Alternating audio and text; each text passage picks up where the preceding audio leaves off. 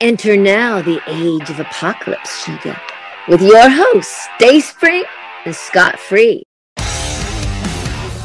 The name's Cable. Remember it. And the only people who can stop Apocalypse are the mutants known as Dayspring, Scott Free, and Michelle. This is Captain America, and we need to defeat Apocalypse.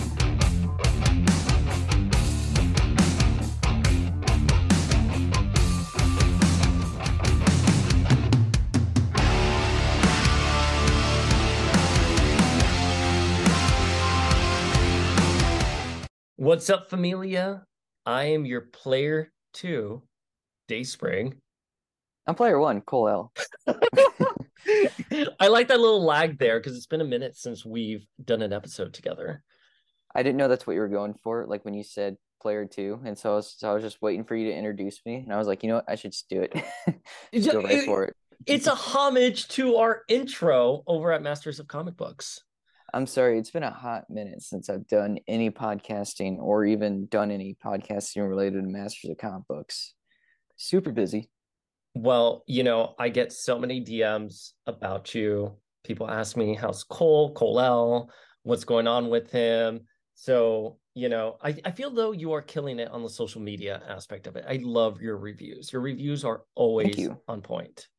Thank you. I I love doing the reviews. I've been trying to be consistent to at least do four a week, where I do, do Thursday, Friday, Monday, Tuesday, um, and then Saturdays is where I do my top five and everything. I love doing that kind of stuff. Number one, I love top five lists, and but I always love uh, listening to other people's feedback about what I read and review, and if anybody ever has recommendations or wants recommendations. I love doing all that stuff. And number one, I love comic books.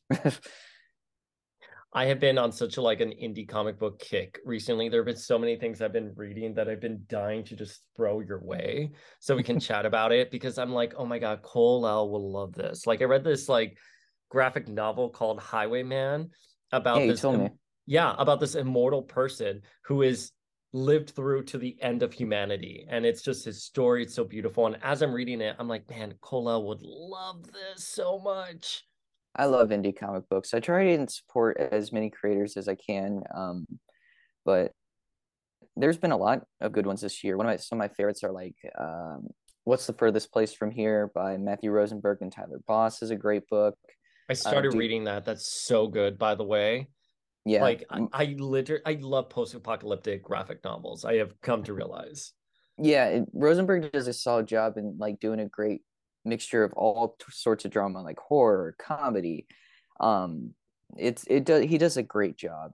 Uh, another great book would I don't know if you read this, but Do a Power Bomb by Daniel Warren Johnson. no, but I'm drawing writing that down right now. It's probably the best book of the year. It really, really? is. Oh, my favorite by far. It is so good.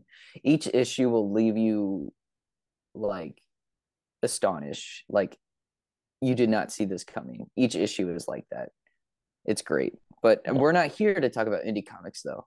No, we're if not. We, we're if we do, I'll be here for a while. well, we are here to talk about Dark Web, the Spider-Man X-Men crossover that's currently underway. And Familia, you know, I've been ranting about it for the last couple weeks.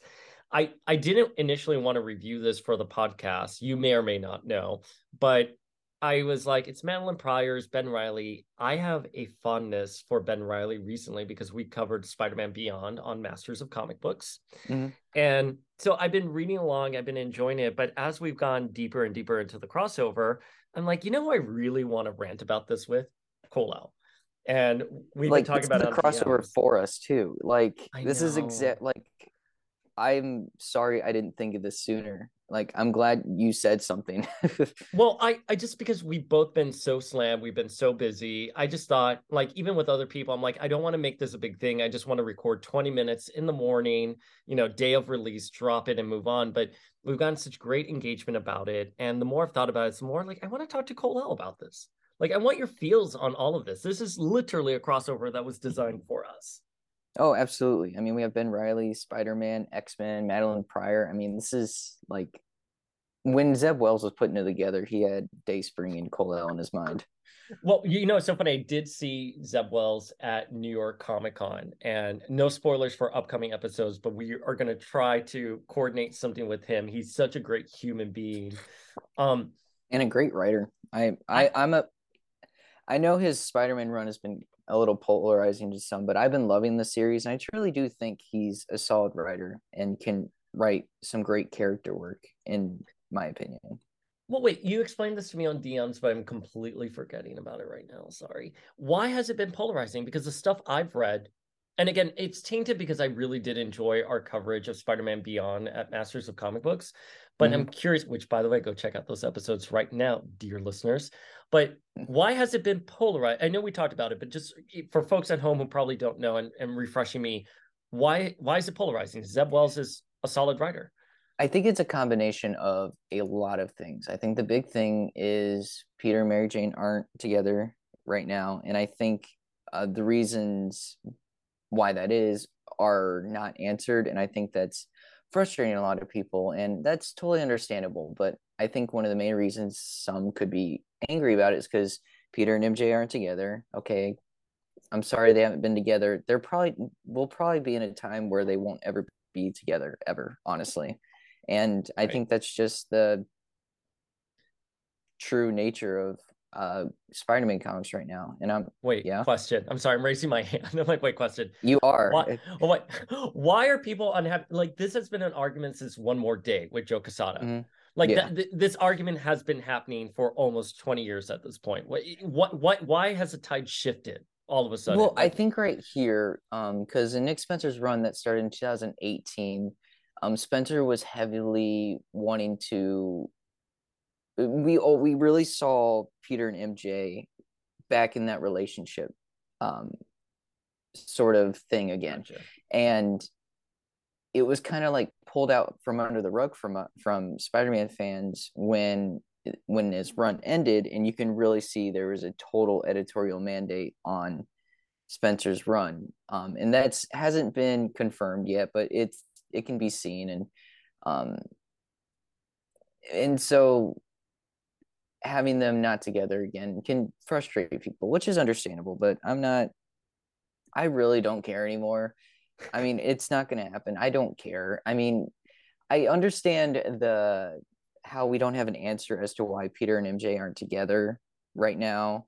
And like MJ has kids now, which we don't know why that is. Okay, so that has not been explained. So that's what's been th- the last issue with Mary Jane and Black Cat. I was completely thrown off by so much. I knew she had kids with some guy named Paul, yeah. and all of a sudden she has superpowers. Was that the first time she exhibited superpowers?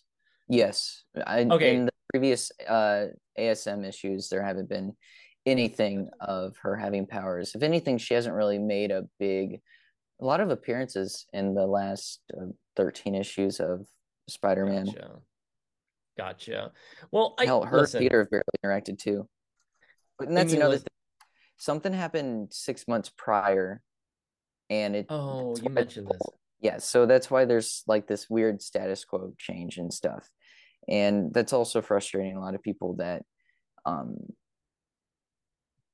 it's frustrating a lot of people because he, uh, Peter's acting out of like a little angrier than normal, but we don't know why. We don't know what happened six months ago.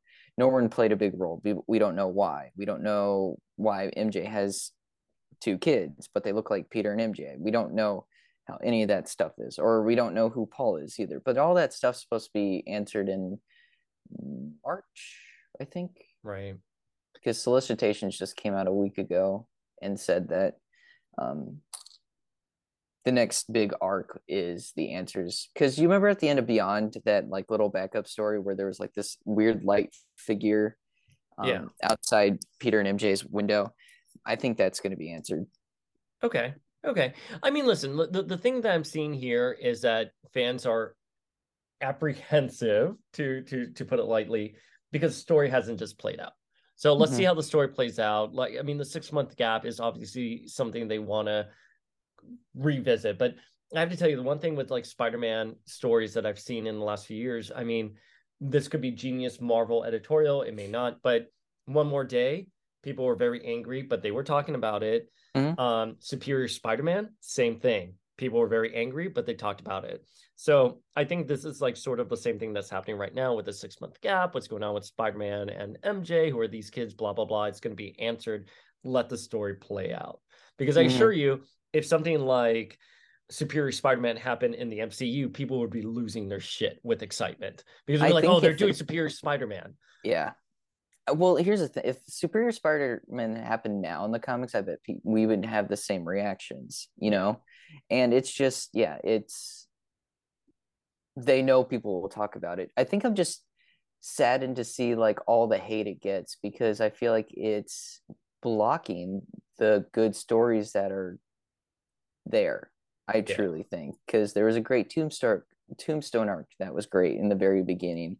There was a short uh, two issue Vul- Vulture story that was great, and a nice little three issue Hobgoblins uh, story arc that was there too. It's really good stuff. I really enjoy it. The Judgment Day tie-in was pretty solid. I and I think the art, unfortunately, is taking people out of it because um, John Romita Jr. has been the main artist for this book. Um, Mhm.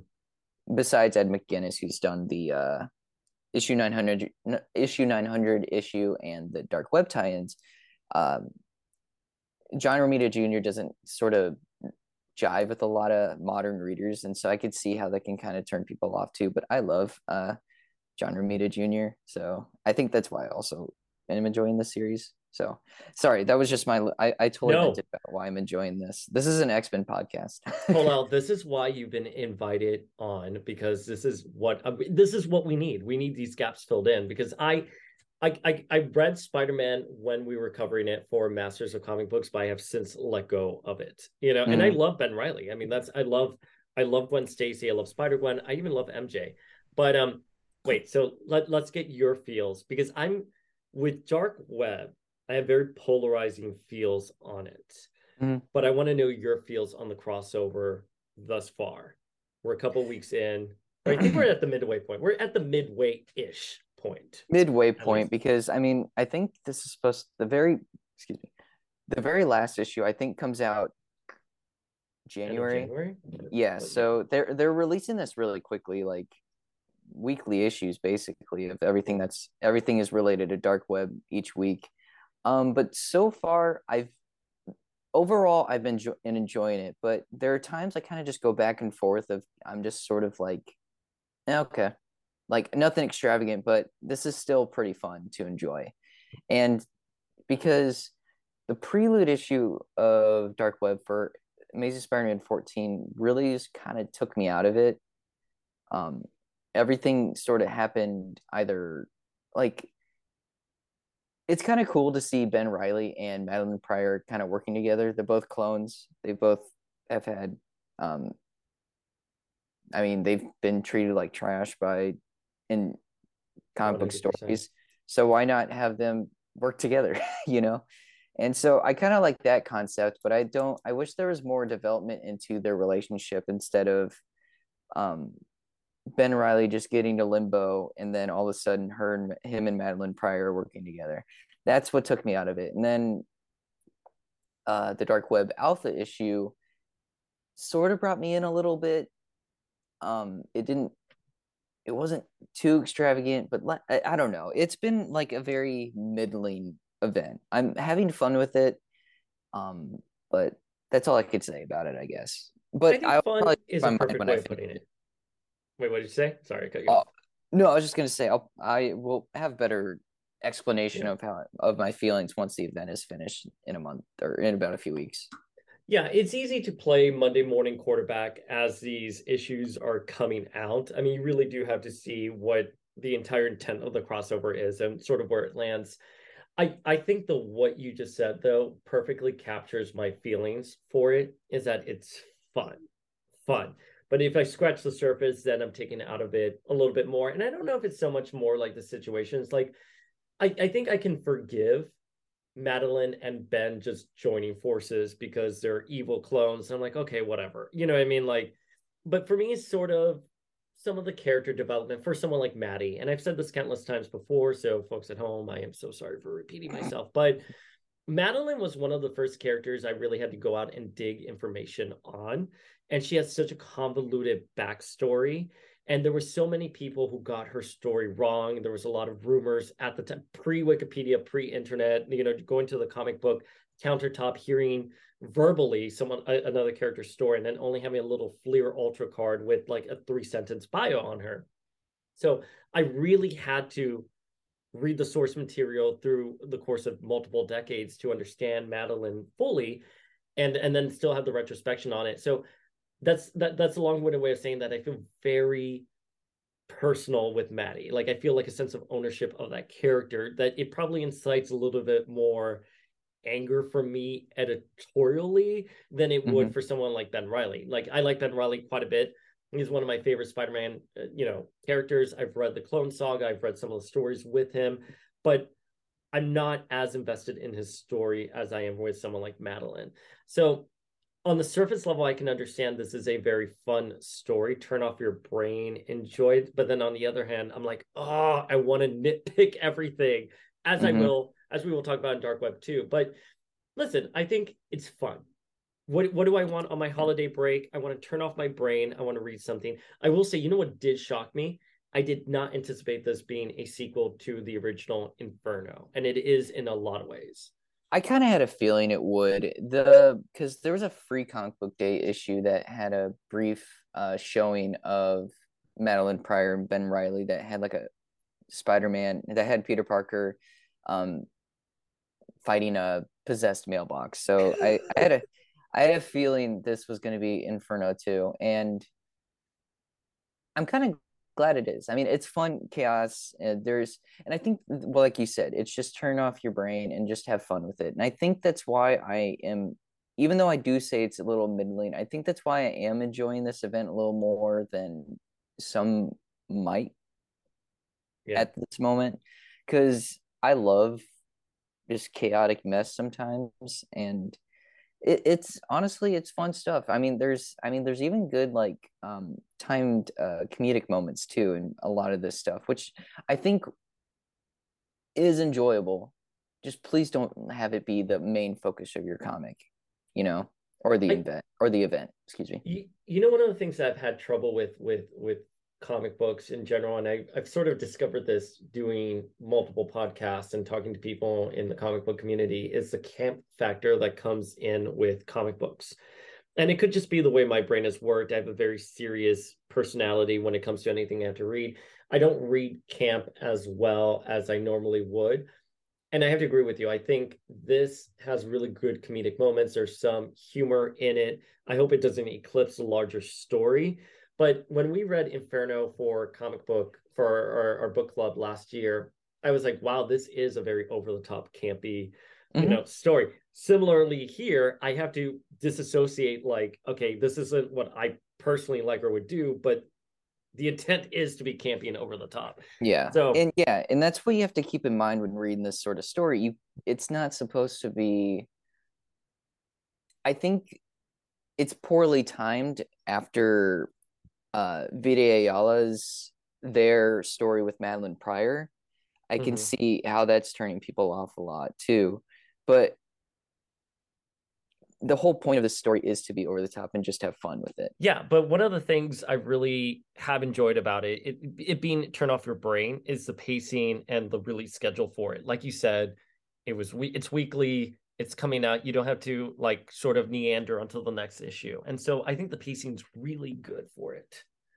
Yeah, and I think that's what's made this just more enjoyable for me is how we at least get some sort of material related to dark web each week and it's not just ex- excess that unwanted excess of bullcrap or at least in my eyes i'm having because i'm i'm enjoying each tie-in that i've read so far with this book or with this event I think each one has been insightful and has been able to put their own sort of adventure with the characters involved. I agree wholeheartedly, and we can get into it because one of the subplots I thought was really interesting was what we saw in Mary Jane and Black Cat, and we're seeing it sort of play out now in Amazing Spider-Man 16 mm-hmm. that came out this week. Uh, and that's the first issue we're going to cover right now Amazing Spider Man 16 by Zeb Wells and Ed McGuinness. And I mean, give me your overall feels. I mean, we'll explain the story as we discuss, but tell me, how did you feel about it? What were your initial impressions and stuff like that? I mean, at first I was a little disappointed. Like, it didn't. I mean, it's nothing too extravagant, but we do get a nice battle between Spider-Man and Chasm, and that's all this is. It's a fast, high, fast, action-packed battle between the two, and it's honestly it's fun. I love um, the back and forth between them, and I think Zeb Wells is doing a really good job in establishing Ben Riley as a villain for Peter, and I think I'm at first I was kind of skeptical about Ben Riley being this chasm figure, but it's kind of grown on me a little bit. It really is. And eh, granted, like the prelude issue in issue 14, I was not I was like, okay, fine, just another villain. But and then the the Dark Web uh, Alpha issue actually hooked me into how uh, not manipulated. What's the right word? He's kind of just how twisted he is right now. He's not in his right mindset because like he has he has memories, but there's holes there. Like he doesn't have the whole thing, and so he feels incomplete, and so he feels um almost like a waste, and so he wants to he wants to be whole again, basically, and the only way to do that, I guess, is to steal him from the original Peter Parker, and I think Zeb Wells is able to capture that really well, just of how violent nature he is and how um, his dialogue can be very comic booky, but it works. like a well, very diabol- diabolical villain. Well, here's the thing that I love, and I agree with 100% everything you said. And one of the things that I love about this issue, so I really like this issue. I think if there's something that Zeb Wells does really well, is that he knows how to write characters with trauma, mm-hmm. right? We saw that in Hellions. We've seen that obviously in his Spider Man, but a lot of his work too in general, honestly. Ben has so much in him. And the fact that he just wants to be whole again, the fact that he doesn't have his memories, that he even remembers things differently and he holds this against, you know, Peter Parker makes for good villainry, you know. Mm-hmm. And and and there's this scene in this issue where Peter's like, I don't want to hurt you. And Ben is like, Oh, I know. And that is your weakness. That's why you will never beat me. And I just thought to me, this is really great dynamics between mm-hmm. the characters. I think Zeb Wells, and I've talked about, I've mused the, about this in previous episodes. I don't know what it is about Ben Riley in this crossover that it's hitting the mark for me. I really yeah, same here. Like, like Ben as a character, I empathize with. I, I know he's doing wrong. I know he's a villain, but I understand his point of view, where he's coming from. And, and I don't know if it's just a position of the character editorially. I don't know if it's because Zeb Wells is giving him a little bit more TLC. I can't really pinpoint it, but I really felt this fight with them. And, you know, it's funny when you said that, I was like, because I was like, how am I going to sum up this issue on the podcast today? Because I don't really, again, I don't follow uh, uh, Spider Man as closely. But you said it perfectly. It's one big fight between the both of them, and at the end, Peter's taken to limbo. That that really is the issue. That's all this is. But there's so much weight and history between the characters, even in between the fighting. I listen. I remember there was an issue of Spider Man that I read growing up where Peter find, finds out that MJ's pregnant, and they're like, "This is so great!" In a year where we've lost May, in a year that we've lost Ben, you know, we have this little hope at the end of the at the tunnel, and I do believe Spider-Man, having that in the back of my head, I do believe that Peter slash Spider-Man would not want to hurt Ben because he has love for Ben. Yeah, and I think that this issue really resonates with you and I because we read Spider-Man Beyond, which was also headlined by Zeb Wells. Mm-hmm. And so we're able to because you remember like when Peter said you can be Spider-Man or whatever, like he gave the okay or whatever while he was on that hospital bed. And now we're at the under other end of it with Ben Riley attacking Peter and stuff. It's just there's so much history with just when within the year since Beyond started. And so I think that's what make the makes this whole fight scene much more emotional and like you said with a lot of weight to it and with each landing hit and, and I think well script does a really solid job in showing how distinctly different these two are and 100%. and just show like even though Peter's kind of like in this sort of quote unquote different aggressive state after that six months, he's still Peter uh, Spider Man at heart. While Ben Riley's now, he doesn't care about anything anymore. He only care he wants to be whole again, and so he's just doing anything he can to get back to that. So I have a question for you. When yeah. he says, when he says, ah, I think you meant it. That's good. Maddie said he only comes if you meant it. And then Peter says he, you know, it's put in air quotes. Is that supposed to be someone? Am I missing something there? Where's that at? So it is page number 19. 18 going into 19. Yeah, that I don't know. Okay, so that is a that, that is a mystery that's in, like been put in here for the story. I figured it was like a demon or something that's gonna because what we saw in Mary Jane and Black Cat was maybe it's just were... the demon that got him. Yeah, because after thinking. that, because after that he says, "So Mister can't pronounce his name is taking you to limbo."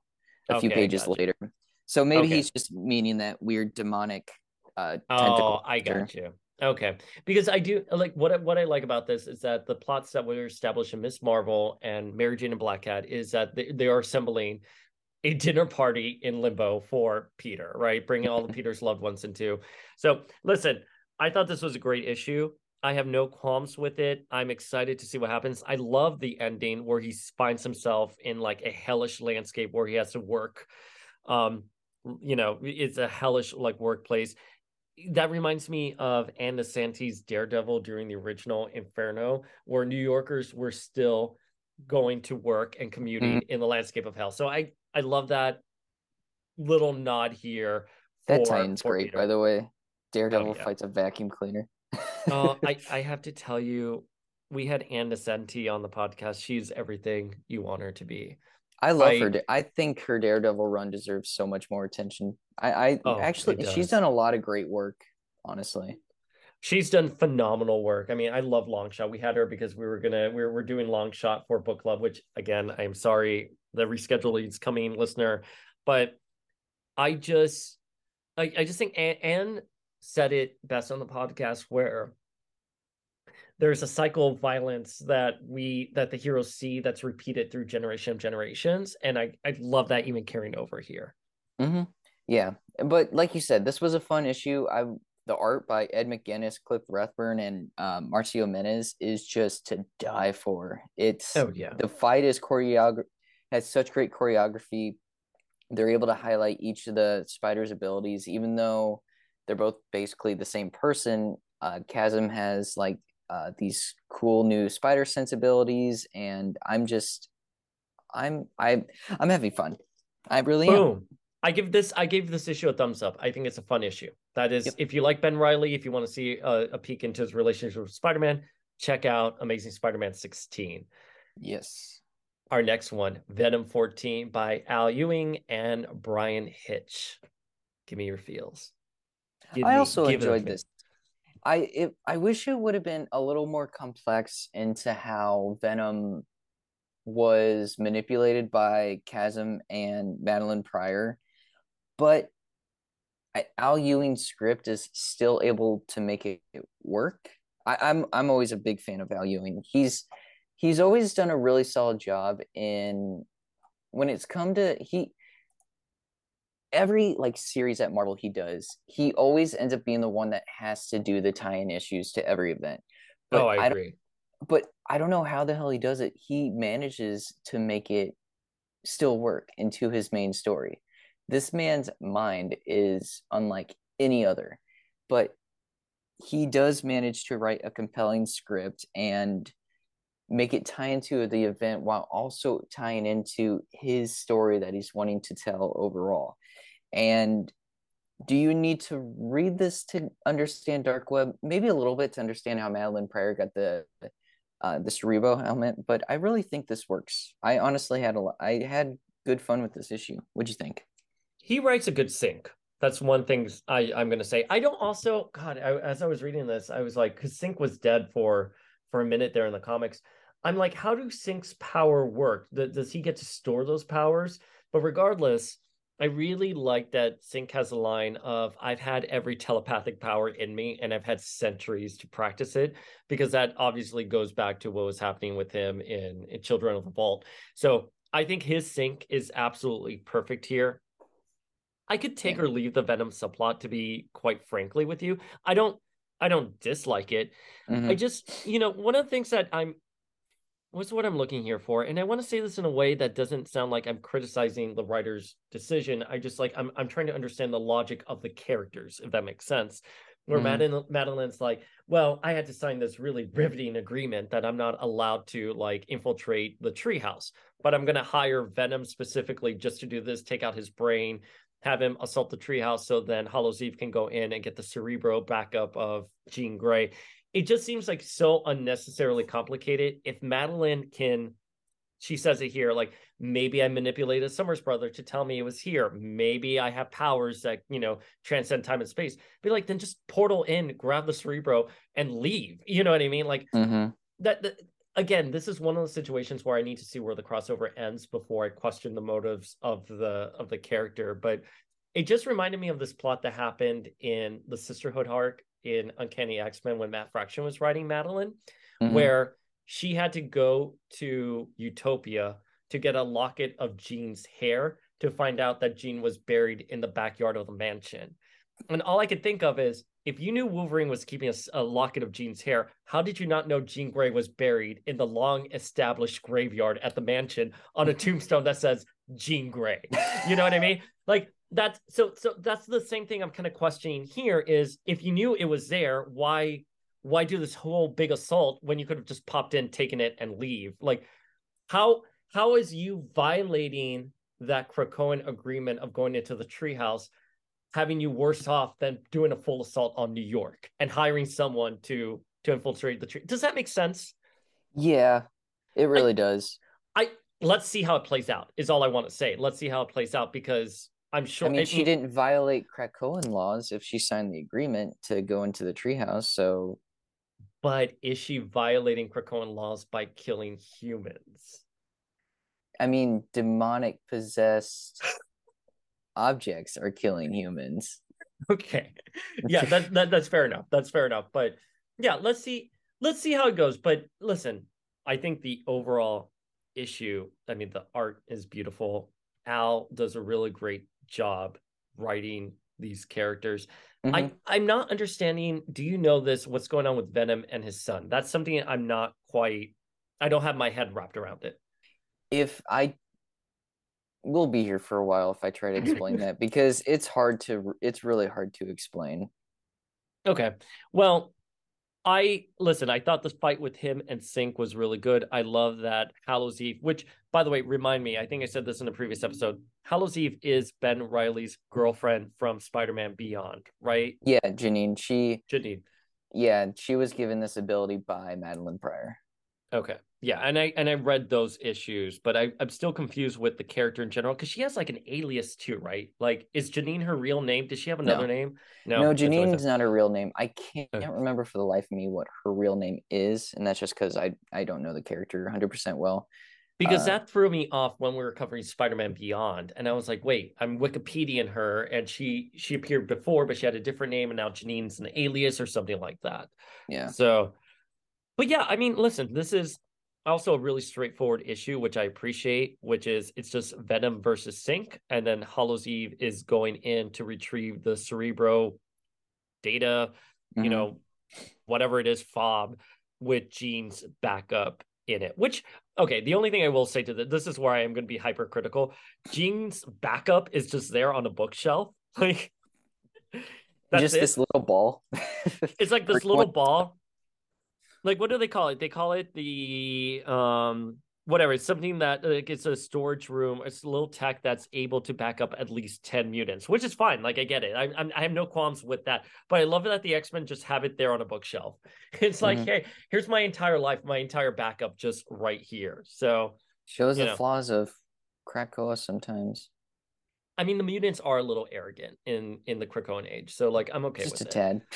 I'm a, but I'm okay with that arrogance as long as it's a self awareness from editorial that they're purposely doing it. But I, I I agree with you. I think you you said it best. You don't need to read, you know, this issue to understand everything that's going on with Dark Web. Other than Madelyne, this is how Madelyne gets Jean's back up. Yeah.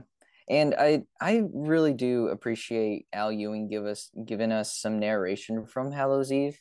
I mean, because ever since she did get um that ability in the ASM number 14 prelude issue, we've never really gotten her mindset of anything.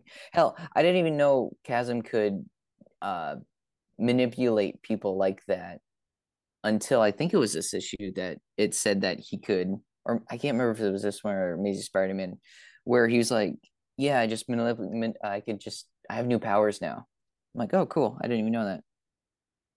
So, what do you give this issue in the end? I would give it a thumbs up. I've been. I'm. I think I'm one of the um, few people in the minority that is has been enjoying Venom, both from Ram V's perspective and Al Ewing's perspective, because they're both writing the issues. Ram V is focusing on Dylan, and then Al Ewing's focusing on uh, Eddie. But I, I, I really, I had a good time with this issue. I really did. What about you? I agree. Good time. You don't need to read it. Skim it. It's good. You have, if you're a Synch fan, this is definitely an issue to read. He does write a really good Synch. All right. Dark Web, X Men, issue two, Gerry Duggan, Rod Reis, and Phil Noto.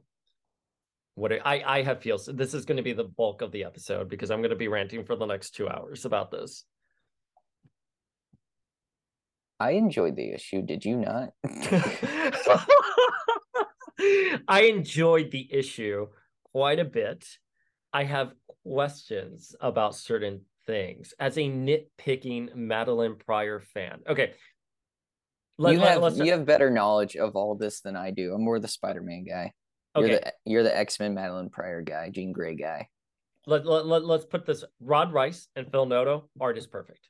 Th- Nothing to say about it. It I loved how they were um they were I love how Rod Reis did the uh limbo stuff and then Phil Noto did the uh more like uh the summer's uh dialogue uh interactions and on earth stuff. I really liked how that was split up really well. And it does look great. It looks fan- phenomenal. The only thing I'm going to say about Phil Noto, and I noticed this during Ten of Swords, is uh, when he's rushing through a panel, you notice he's rushing through a panel. Like I, I, I love the image of the New Yorkers running to the treehouse, that one right there.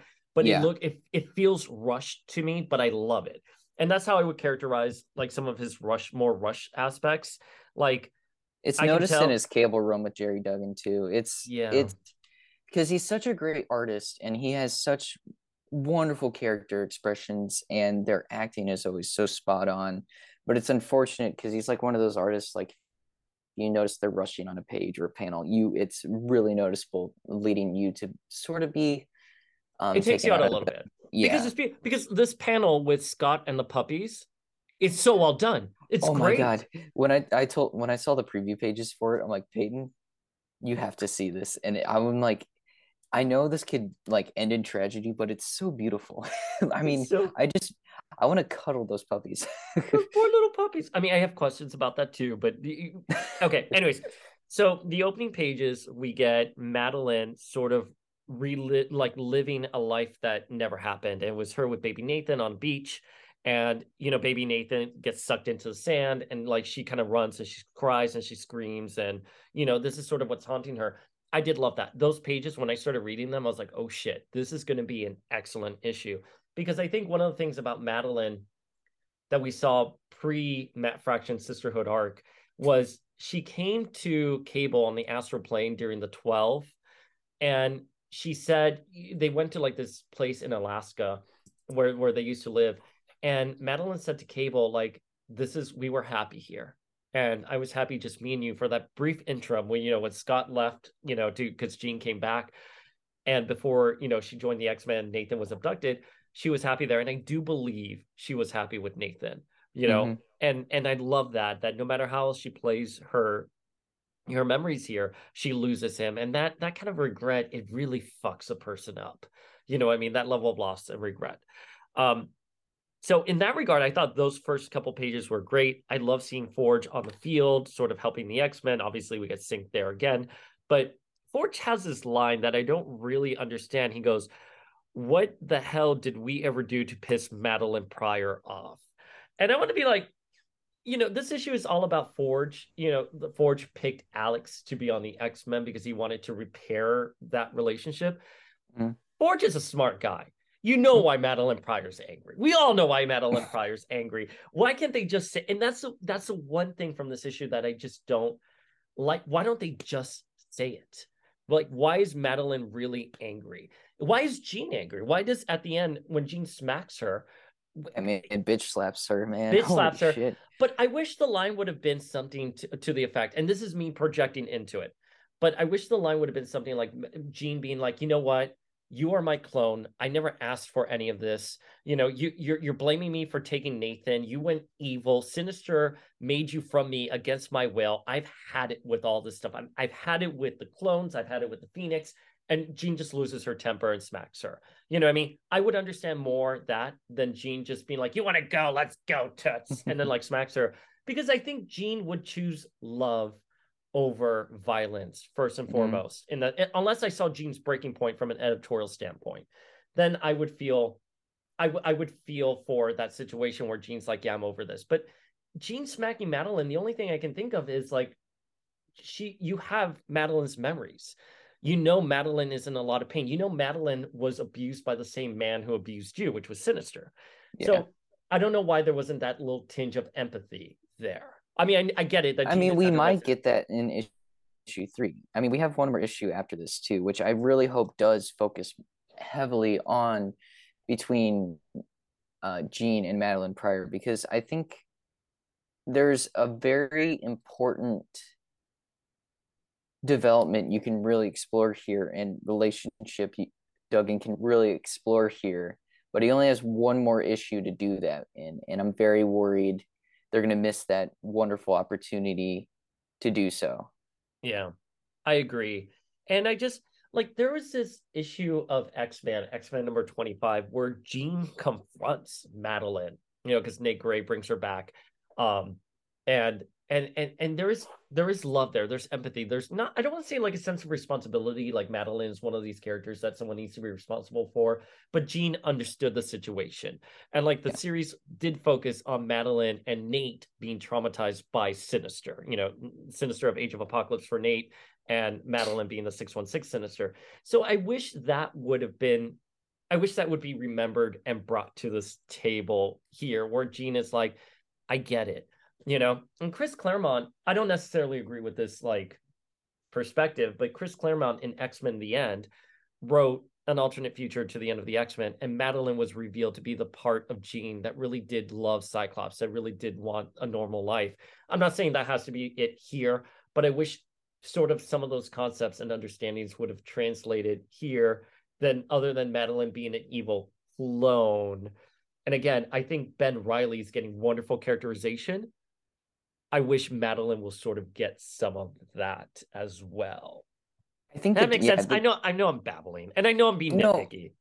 Well, and kind of the downside here with Madelyne Pryor is just like it's almost like she was thrust in. She's just a weapon at this yeah. point. You get what I mean? Like Ben Reilly found her and said, "I'm gonna use." Kind of, it's not like he found her said, "All right, I'm gonna use you, and we're gonna." Do all this. I mean, because they planned this together. Granted, all that development ha- happened off panel, but like, there's. It sucks because Vita Ayala's um, New Mutants with Madelyne Pryor, like that whole storyline right before she ended it, was just spot on. And now it's like just this huge jumping, like it's a huge like, like it, it's just the complete opposite of where we last saw her And so I hope that's really explored or at least explained in some sense here as to why Madelyne is in this current state right now. Like, was she manipulated? Was there, did like, I don't know, you know? Yeah. Well, I also like, here's the thing that I, okay, so 30 years of reading a character like Madelyne being angry, being always coming after the X Men. I wish we would just get a different shade of that storytelling, right? Mm. For her. When she's trying to access the Cerebro storage thing, so she can so she can get the jump drive, so she can get Jean's memories of when she first held Nathan, but she wants to feel it. I just I part of me is like, had you gone to Jean on Krakoa and been like, you held my son, we have the same memories, we're made of the same. I want to experience that. Like again, I have to see where this story ends, what Madelyne's motives are to to properly judge the scene. But in, the only thing I can think of here is Elisa Jean, we know historically, would have sat down with Madelyne and have done some kind of psychic rehabilitation together. You mm-hmm. know what I mean? And she would have shared. I don't think Jean would have been bashful to share those memories. With, at least the Jean, that the reason why we love Jean, would have been empathetic enough to share that memory with her. And Madelyne didn't need to do all of this. Now, maybe that is a tick of the character. Maybe that is commentary. That is fine. But I just feel like had Madelyne and Jean sat down together and been like, yeah, Sinister fucked both of us. Let's try to heal together as opposed to bitch slapping each other. I think it would have been a better, much better storytelling. But that's sorry. I'm sorry. No, no, no, no. I I really get what you mean too because yeah. I think you mentioned this um in your little rant about like how it's a... in your little rant. Is, well, and it's kind of like a rehashing of just already told stories, and it's yeah. not. And you can make things modernized and stuff like that, but if you're just rehashing on the exact same things without giving us proper answers, it's really hard to kind of engage and enjoy with it and then you end up getting uh, fans and who just end up hating it and bashing on the writers or creative team behind it when they're not getting the when the creative team's not delivering some sort of um what's the right word um engage not engaging story but just like a fulfilling story. Yeah, so stories with resolution. And and by the way, I think you this is why I miss you and this is why I love you so much. it's exactly what you just said, which is these stories like you're repeating sort of the same stories. And and that, you know, that that is something I've had qualms with and I've I've marinated on this. I'm like, am I so old that I'm reading I've been reading these stories that now some of the same plots organically are just coming around again. You know what I mean? Mm. Because I've been reading this for decades. And what, what's what's old to me is ne- not necessarily old to a new reader.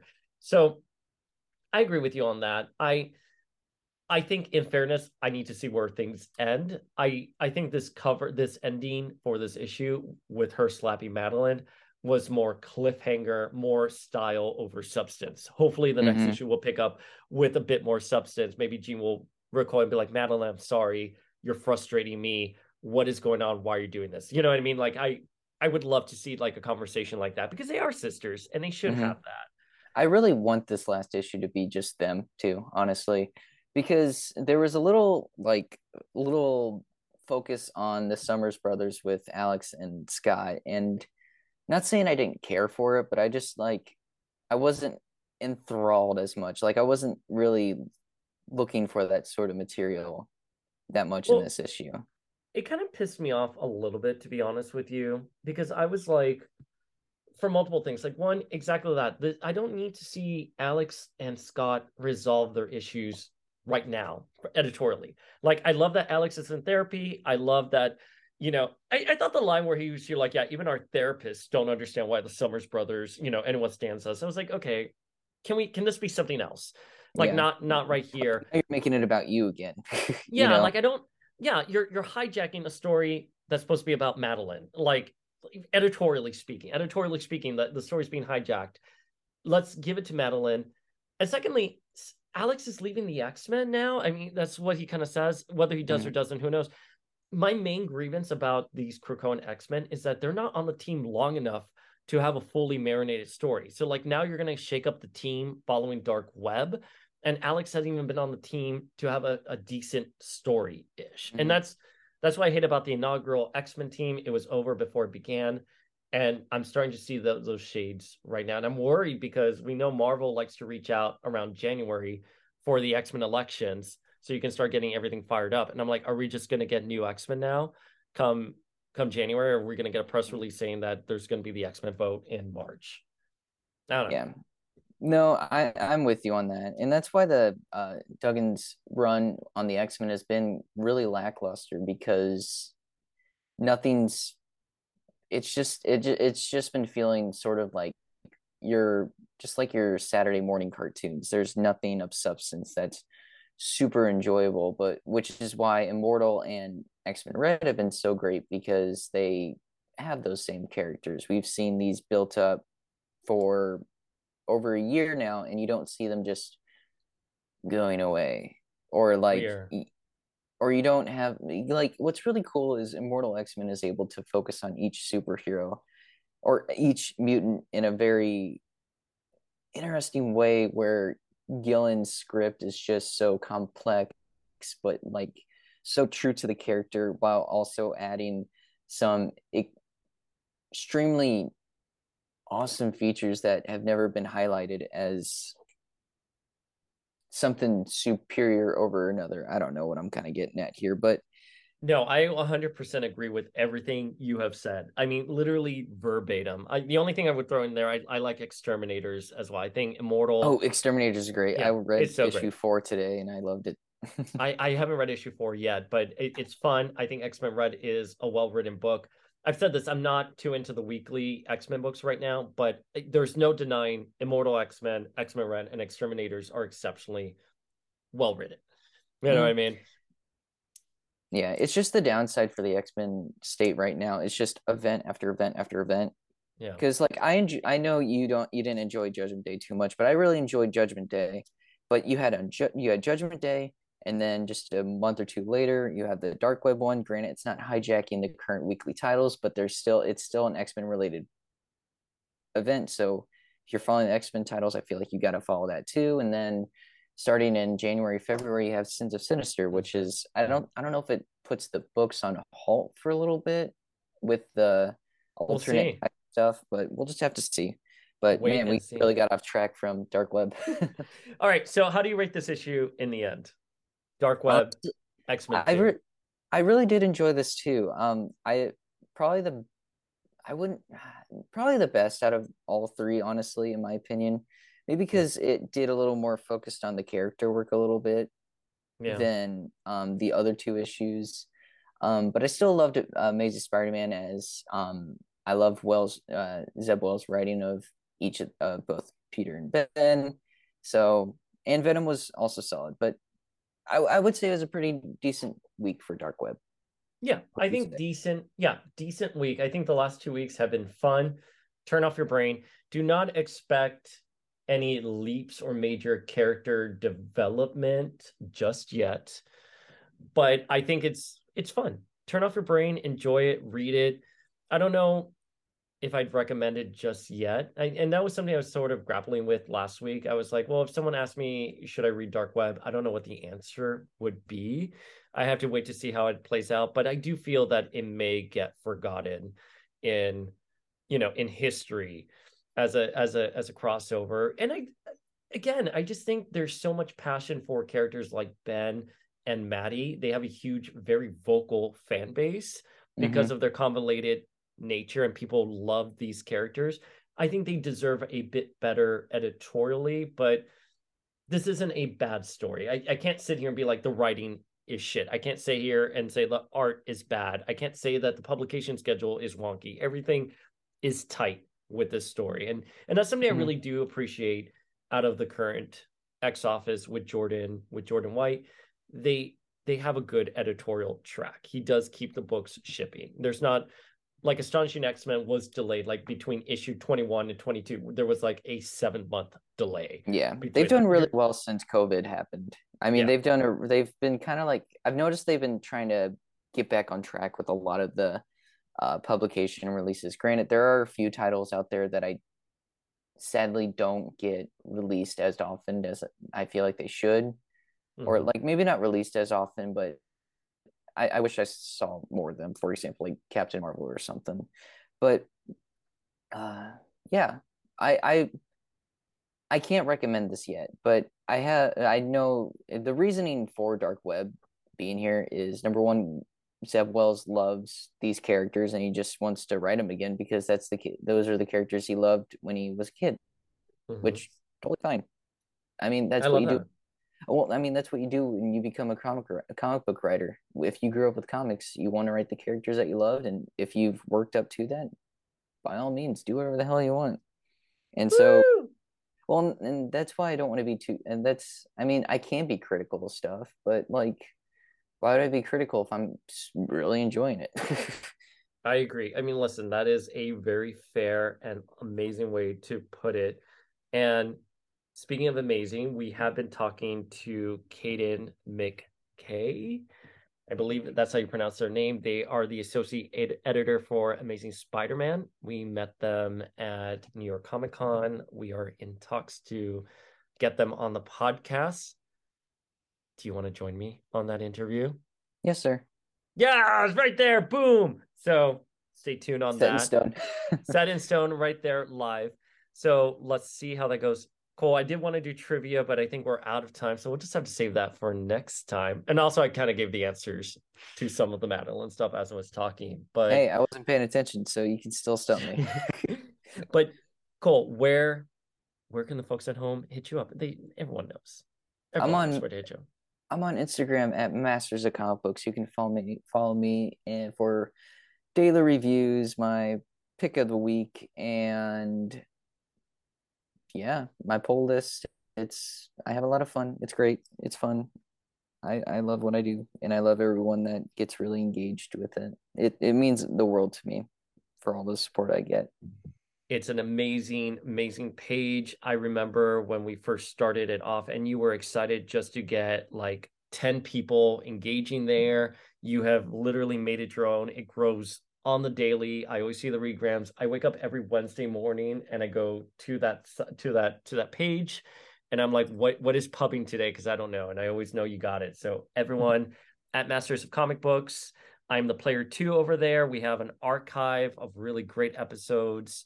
We had interviews with Jed MacKay, Kelly Thompson. We do reviews, breakdowns. We did we did Hawkeye, right? Yeah, we did Hawkeye. Yeah, we did Hawkeye, Moon Knight, uh, we did comic book reviews for Spider-Man Beyond. Uh, Philip Kennedy Johnson, uh, the super oh, current yes. Action Comics writer, he was on there.